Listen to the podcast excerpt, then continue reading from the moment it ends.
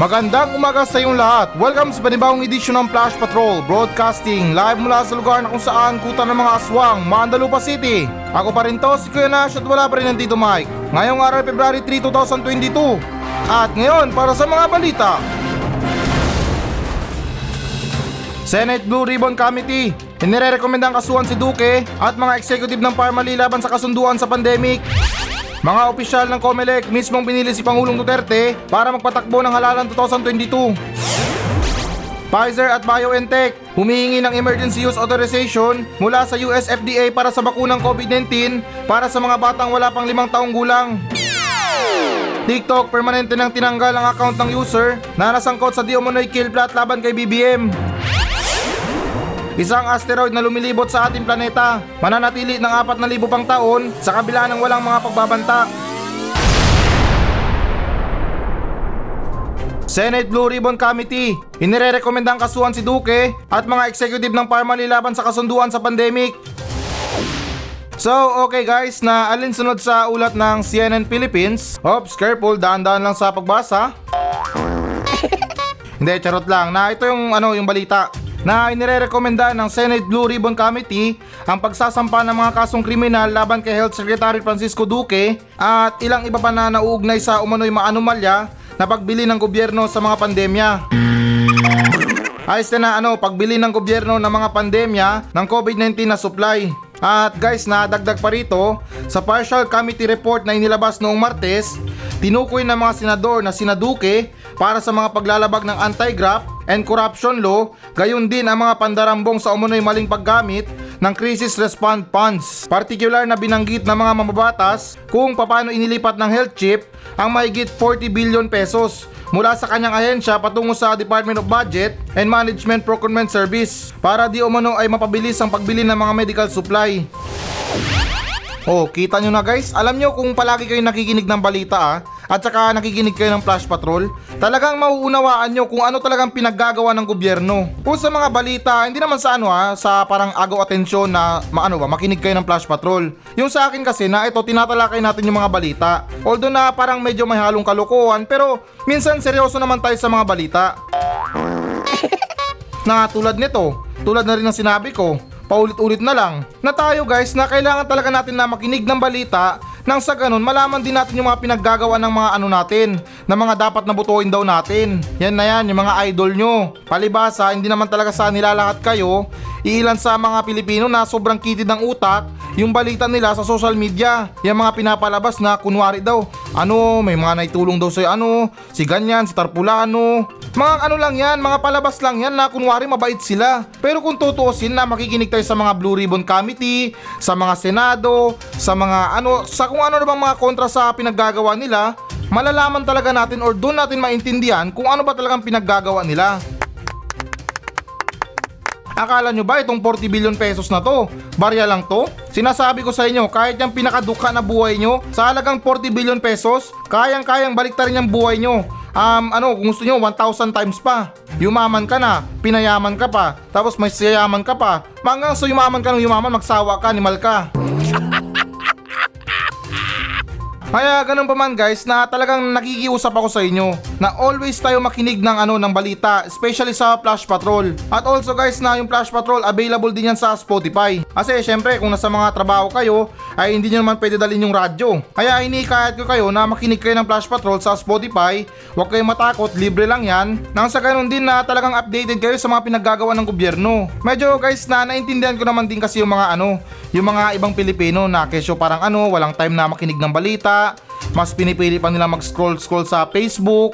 Walang kwenta yan. Dapat ano, kasi eleksyon ngayon eh. Dapat tayong makinig ng mga balita. Kasi pag tuwing eleksyon or papalapit na yung eleksyon, hindi naman sa amin na masama, eh dyan naglalabasan ng mga bao nila. Kasi yun na nga guys, na usually normal, alams na, labasan ng mga bao, sira-siraan yan. Na para bang mag-best friend lang yan na nag-away na. Na diba, sa mga mag-best friend, diba, ano yan eh, na alam nila yung mga bao nila, alam nila yung mga sekreto nila. Eh kung nag-away sila, kanya-kanyang labasan ng mga bao yan. Na halimbawa na lang na, uy, ito si ano, si Tarpulano, kapag tumata yan, hindi yan naglilinis ng puwet niya. Yung mga ganyang klaseng baon, nagsisilabasan talaga yan kasi syempre eleksyon na. Minsan nakakalungkot lang kasi isipin na karamihan sa mga tao sa social media ay para bang sumusuporta lang sila sa mga idol nila or sa mga kandidato nila base lang sa mga napanood nilang kabutihan ng idol nila. Tingnan din natin yung bad side, wag lang yung good side. Dahil itong mga kandidato natin, itong mga idol natin, itong mga gusto natin maging pangulo, ay hindi naman to sila mga made in heaven talaga, na para bang si Mister Bean nahulog ng langit para mamuno sa mundo na to. Kaya ganun pa man guys, na wag tayong magpahalin lang sa mga tao na ano, na talagang masama lang talaga ang balak sa ano, sa pamumuno nila. Pero anyways guys, na ito, balik tayo sa topic. Um, parang nabubuisit na ako kay Duque na lang palagi. Kasi ito, singit ko lang guys ha. Alangan naman guys na isisi natin sa mga bombero itong mga pagresponde ng pandemya. Isisi natin sa mga janitor. Isisi natin sa mga nangangalakal. Eh malamang D O H yan sila. Kumbaga ano, Department of Health. Related yan sa kalusugan. Kaya hindi ko lang talaga maintindihan itong mga paggulong ng kaso nila. Halata pa sa halata ang mga pinaggagawa nila. Mantakin mo dalawang taon ng pandemya, wala man lang silang nagawang mabuti para sa mga Pilipino. Kung meron man, donation lang para sa mga bakuna. Magandang idea ang mga bakuna pero hindi naman nanggaling sa atin yan eh. At saka guys, na tulad na sinabi ko na ilan sa mga bakuna donate lang. Hindi naman nila binili yan. Napaka-imposible naman na forty billion pesos or mahigit pa dyan para lang sa mga ano, sa mga medical supply. Ano bang klase mga medical supply na yan? Mala Jarvis ano system na pwede mong kausapin na oh P P E, anong status ko? Tapos sasagot sa'yo na oh boss, forty percent na lang yung ano mo, yung protection mo sa virus. Maya alas dos mag ano ka na, magpalit ka na.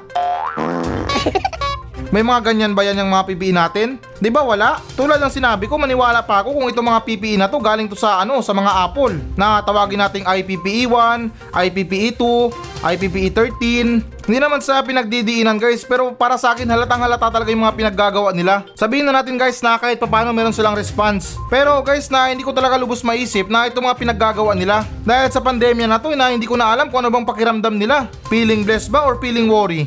Kaya guys na ito, hindi naman sa pinagdidiinan na since na merong nilabag na batas or merong parang tunog na korupsyon ang naganap, ay sana man lang na talagang merong managot dito. Dahil sila, napakaswerte nila kung dito sila gumawa ng kalukuhan sa Pilipinas. Kumbaga yung mangyayari sa kanila kulong lang pero may kapangyarihan pa rin. Partida nasa pwesto pa rin. Dahil kung nagkataon na sa ibang bansayan sila, nako matakot sila. Yung mga hatol sa korupsyon doon, kamatayan. Kaya siguro Diyos na lang talaga ang bahala sa mga pinaggagawa nila. Bihira man natin makamta ng hustisya sa mundo na to, pero sa kabilang buhay panigurado. Talagang nakasulat na doon na ekis na sila sa langit. Sunod naman tayo na balita. Mga opisyal ng Comelec mismong pinili ni Pangulong Duterte para magpatakbo ng halalan twenty twenty-two. So okay guys, na alinsunod sa ulat ng Rappler na tatlong buwan bago ang twenty twenty-two national election, hawak ni Pangulong Duterte ang kapangyarihan na mag-impake sa Commission on Election na mga lalaki at babae na pinili niya. At dagdag pa rito, Miyerkules, February two, ang huling panunungkulan ng tatlo sa pitong miyembro ng Comelec and Bank. At guys, na pagkatapos nilang ma-max out, ang mga taong pinayagan silang magsilbi sa election body. Dalawa sa tatlong magriritirong commissioner ay mga hinirang ni Aquino. Si Commissioner Rowena Guazon ay media savvy or sabi, matapang na dating audit commissioner na itinalaga ng yumaong dating Pangulong Benigno Aquino the third sa poll body noong twenty fifteen ay kabilang sa tatlo. Um guys, na ito bobo question lang ha. Hindi ko lang kasi maintindihan na tanong ko lang. Bakit yung Pangulo ang mamimili sa eleksyon? Eh, what I mean na bakit siya ang mamimili kung sino magpapatakbo ng ano, ng eleksyon?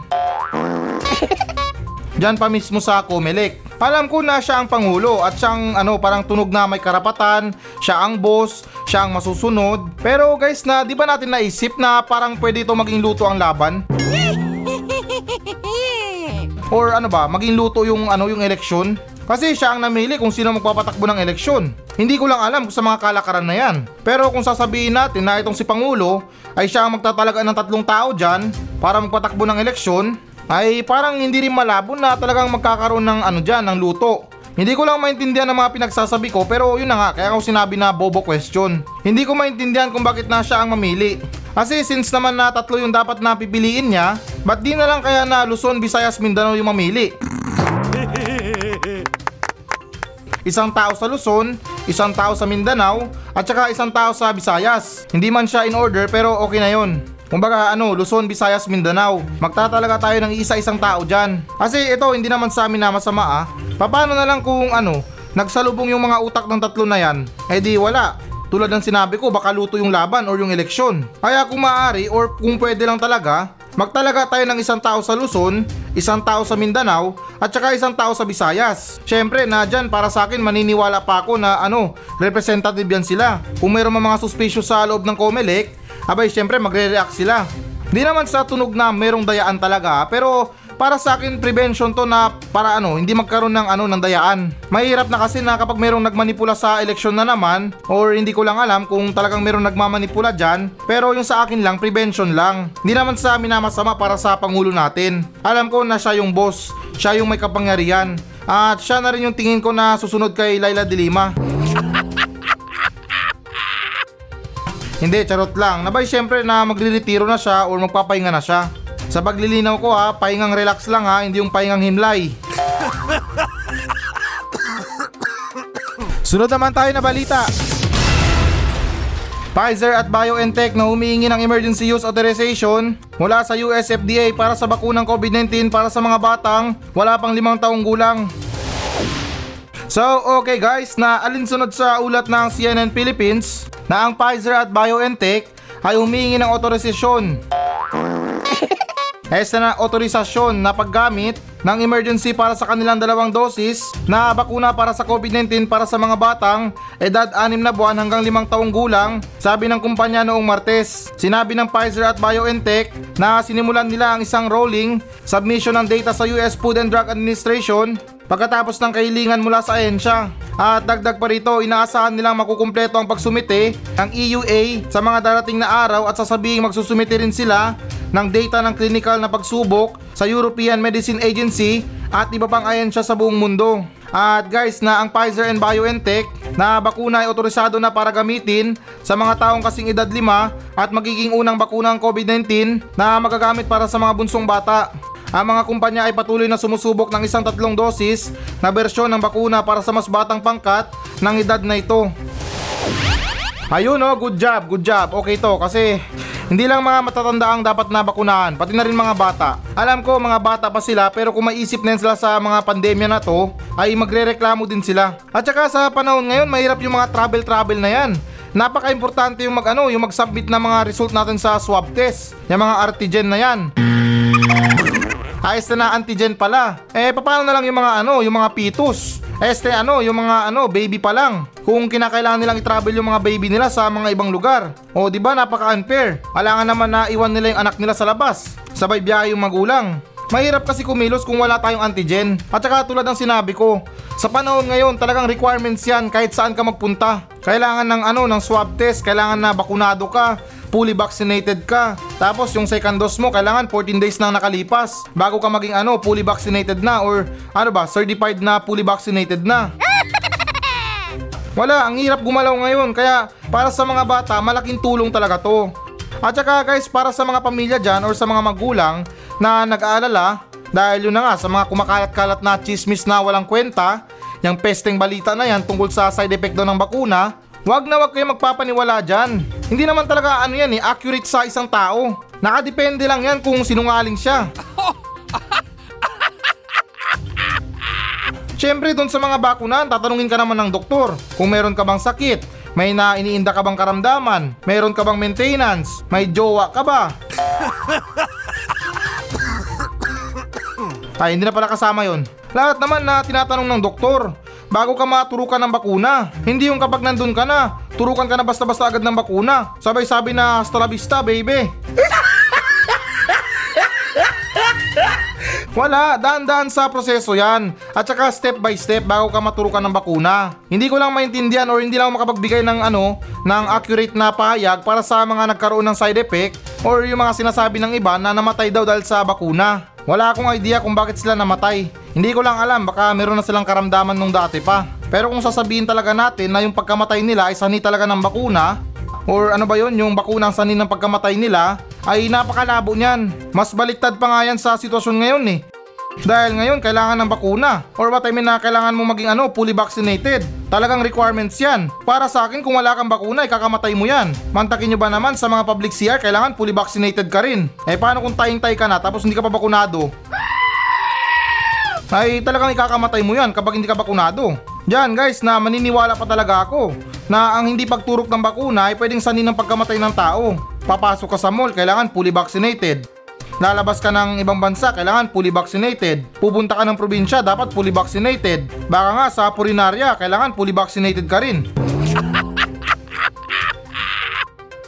Kaya muli guys, na magandang balita talaga to dahil yung kumpanya ng Pfizer at BioNTech ay gumagawa na ng ibang solusyon para sa bakuna ng mga bata. Parang ano lang yan eh, parang pagtuli lang yan nung sanggol ka pa, na magugulat ka na lang kapag nagbinata ka na. Marinig mo sa mga ibang kaibigan mo, "Uy pre, magpapatuli na ako bukas."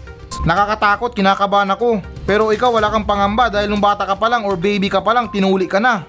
Kaya ganun pa man guys, na malakas ang kutob ko at saka malakas or malaki ang tiwala ko sa gagawin ng mga eksperto na to para sa bakuna ng mga bata, na kung sa English man yan ay tatawagin ko tong trust the process, dahil naniniwala ako na itong mga pagtimpla nila ng mga gamot, itong mga bakuna na to ay hindi lang yung invention sa kusina, na kung ano yun nandyan, yan na yan. Sunod naman tayo na balita. TikTok permanente nang tinanggal ang account ng user na nasangkot sa Demonoid Kill Plot laban kay B B M.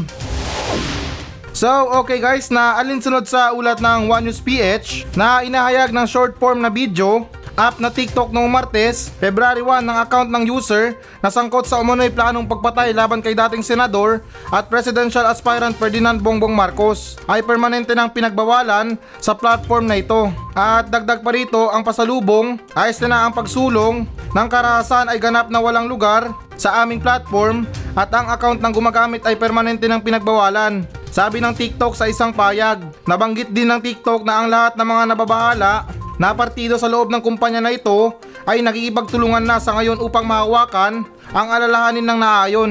Noong nakaraang linggo, January thirtieth, idineklara ng kampo ni Marcos na mayroong kill plot laban sa dating senador at ang Department of Justice Office of Cybercrime na nakatanggap ng online tip na may kumakalat na post sa TikTok na may kasamang mensahe. Araw-araw kaming nagkikita para magplano ng pagpapaslang kay B B M. At guys, nadagdag pa dito na sinabi rin ni Justice Secretary Menardo Gibara noong linggo na hindi basta-basta ang D O J sa umano'y planong pagpatay laban kay Marcos at ang National Bureau of Investigation o N B I ay nagpapatunay sa impormasyon. Masyado namang O A ang B B M na yan. Eto para sa akin lang ha, uh, relax lang tayo. Kasi sinabi lang naman siguro sa balita or hindi ko lang alam na ano, may words lang doon na B B M. Eh para sa akin lang ha, hindi lang isa ang B B M sa buong mundo. Eh malay ba natin na ang meaning ng B B M na yan, bang bang macho? Or hindi naman kaya pwede rin na ano, buko-buko mango. Kaya relax lang tayo, huwag tayo masyadong O A. Hindi naman sa ano ha, binibigyan ng katatawanan. Tulad ng sinabi ko nung nakaraang balita, ang daming nagmamahal kay Marcos. Ang daming ano, ang daming uma-idol sa kanya. Ang daming humahanga sa kanya. Na kesyo great person daw siya, merong mga paninindigan sa sarili, at higit sa lahat, good boy. Kasi sinabi niya na hindi na daw maulit yung martial law. Or what I mean na yung kaarasan sa martial law. O diba, good boy na good boy. Tapos mayroong magbabanta sa buhay niya?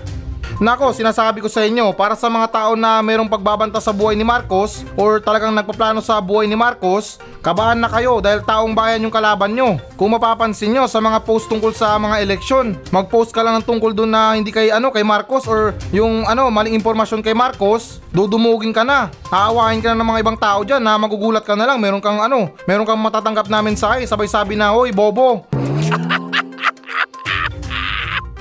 Ang dami talaga nagmamahal kay Marcos, ang daming ano sa kanya, ang daming humahanga. Kaya hindi ko lubos maiisip na kung bakit na merong pagbabanta sa buhay niya. Oo, normal yan para sa mga taong sikat, sa taong makapangyarihan, dahil alam nyo na, yung mga kalaban niya takot matalo. Pero hindi lang ako sigurado sa mga ganyan. I think yung mga kalaban niya fair naman.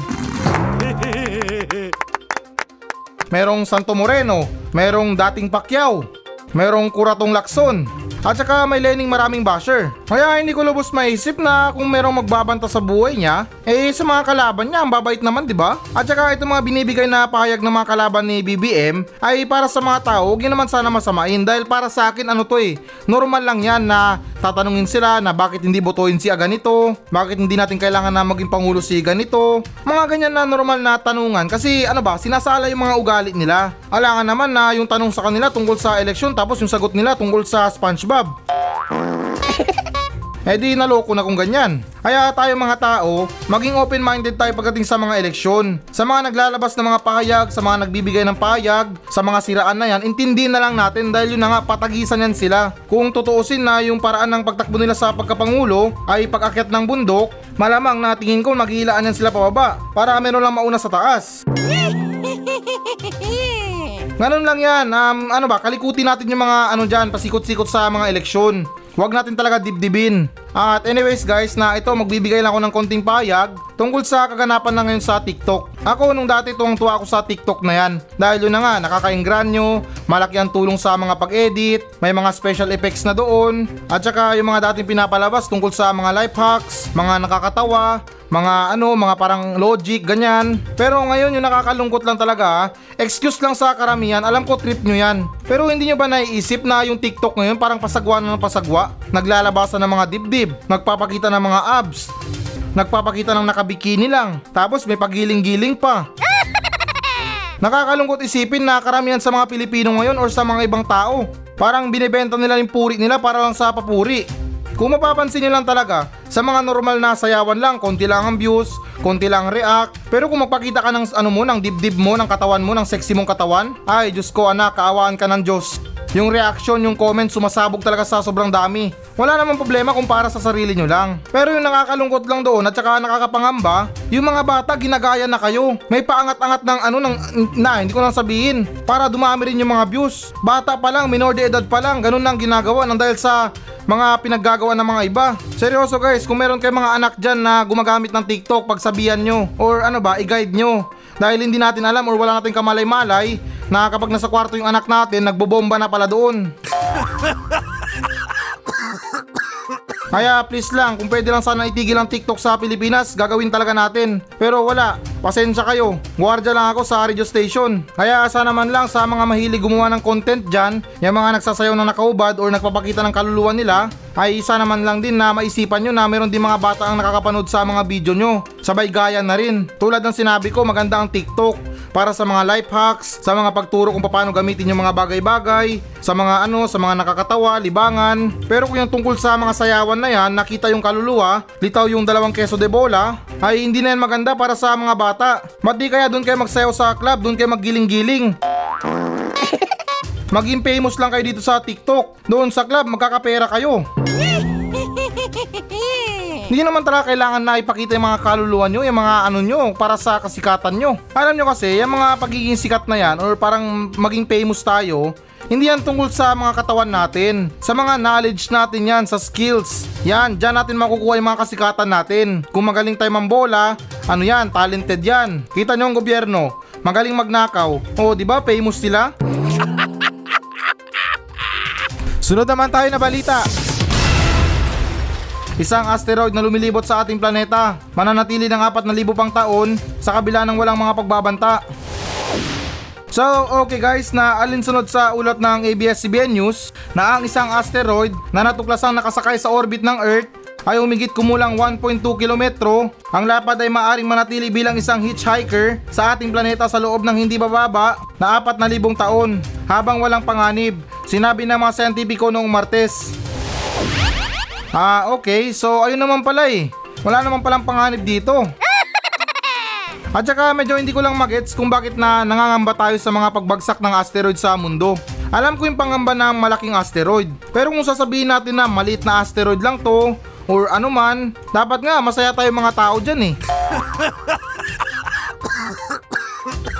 Eh kung sa mga ibang bansa nga, apat yung season nila. Winter, yung mga tagsibol na yan, um, snow, ulan, yung mga usually na ano, season sa mga ibang bansa.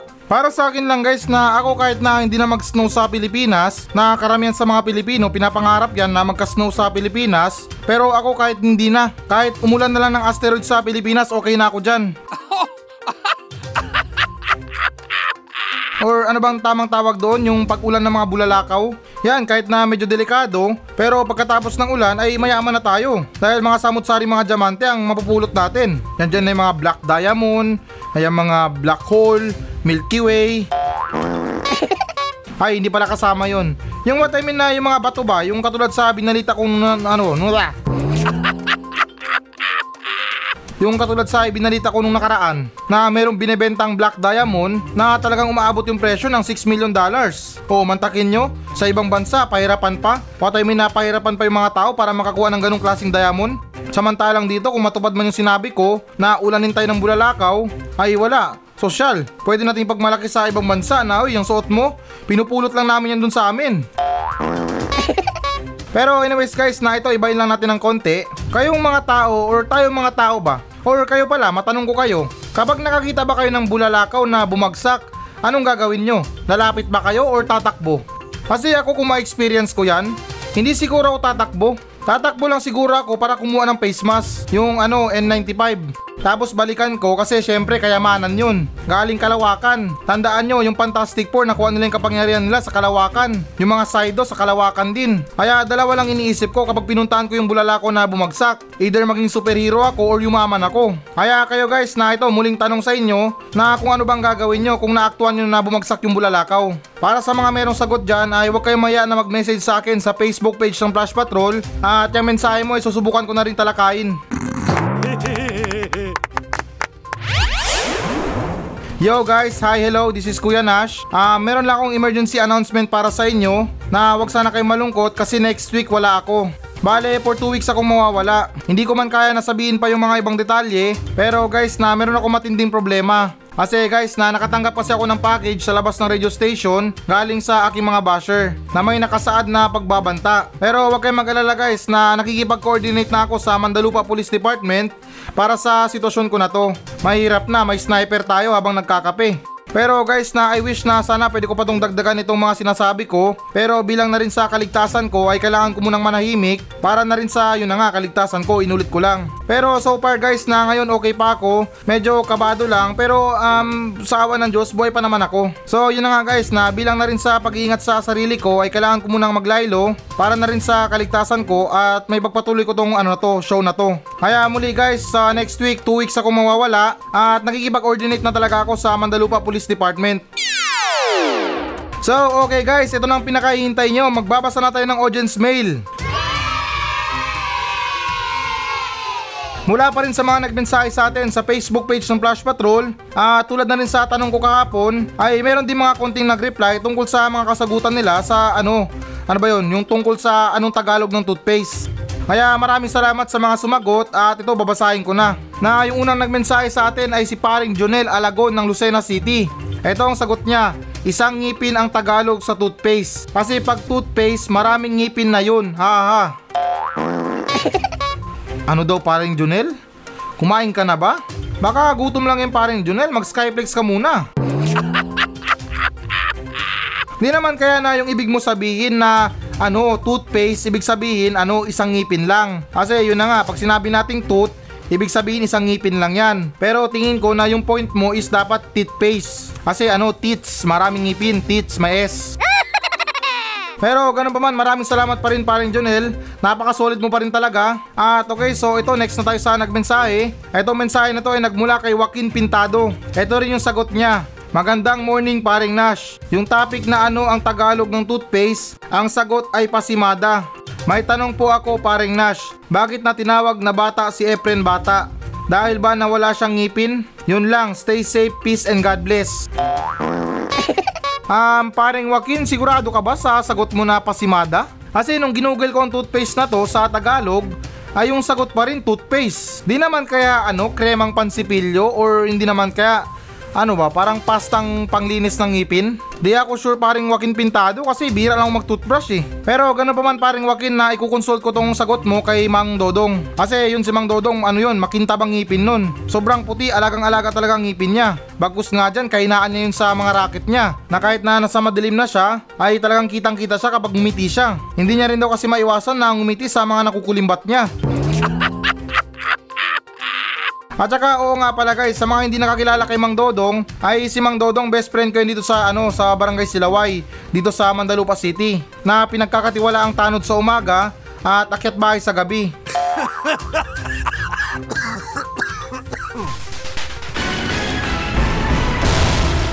Hello guys, bago natin tapusin ang show na to, ay hinihikayat ko lang yung mga audience na mag-message sa akin dito sa Mandalupa Station. Lahat ng mga question nyo, lahat ng mga comments, mga complain, or compliments man yan, ay susubukan kong tutugunan lahat yan dito sa aking show. Pumunta lang kayo sa Facebook page ng Flash Patrol at mag-iwan kayo ng message nyo doon kung ano bang gusto nyo iparating. Na kung may problema kayo sa mga buhay nyo, sa mga bahay nyo, kung meron kayong gustong palayasin, ay chance nyo na to na para sabihin sa akin. At ako na mismo ang papalaya sa kanila. At hindi lang nagtatapos doon. Pwede pwede ko rin kayong shoutout sa aking show. At ipinapangako ko na matutugunan ko talaga yan. Napaka-desperado ko na sa lahat. Kaya please lang, kung meron talaga kayong mga message, may mga saloobin kayo tungkol sa mga sinasabi ko, ay wag lang kayong mahiya. Kaya tandaan, F B page Flash Patrol. At please guys, paki-follow na rin. Kasi talagang desperado na ako sa buhay.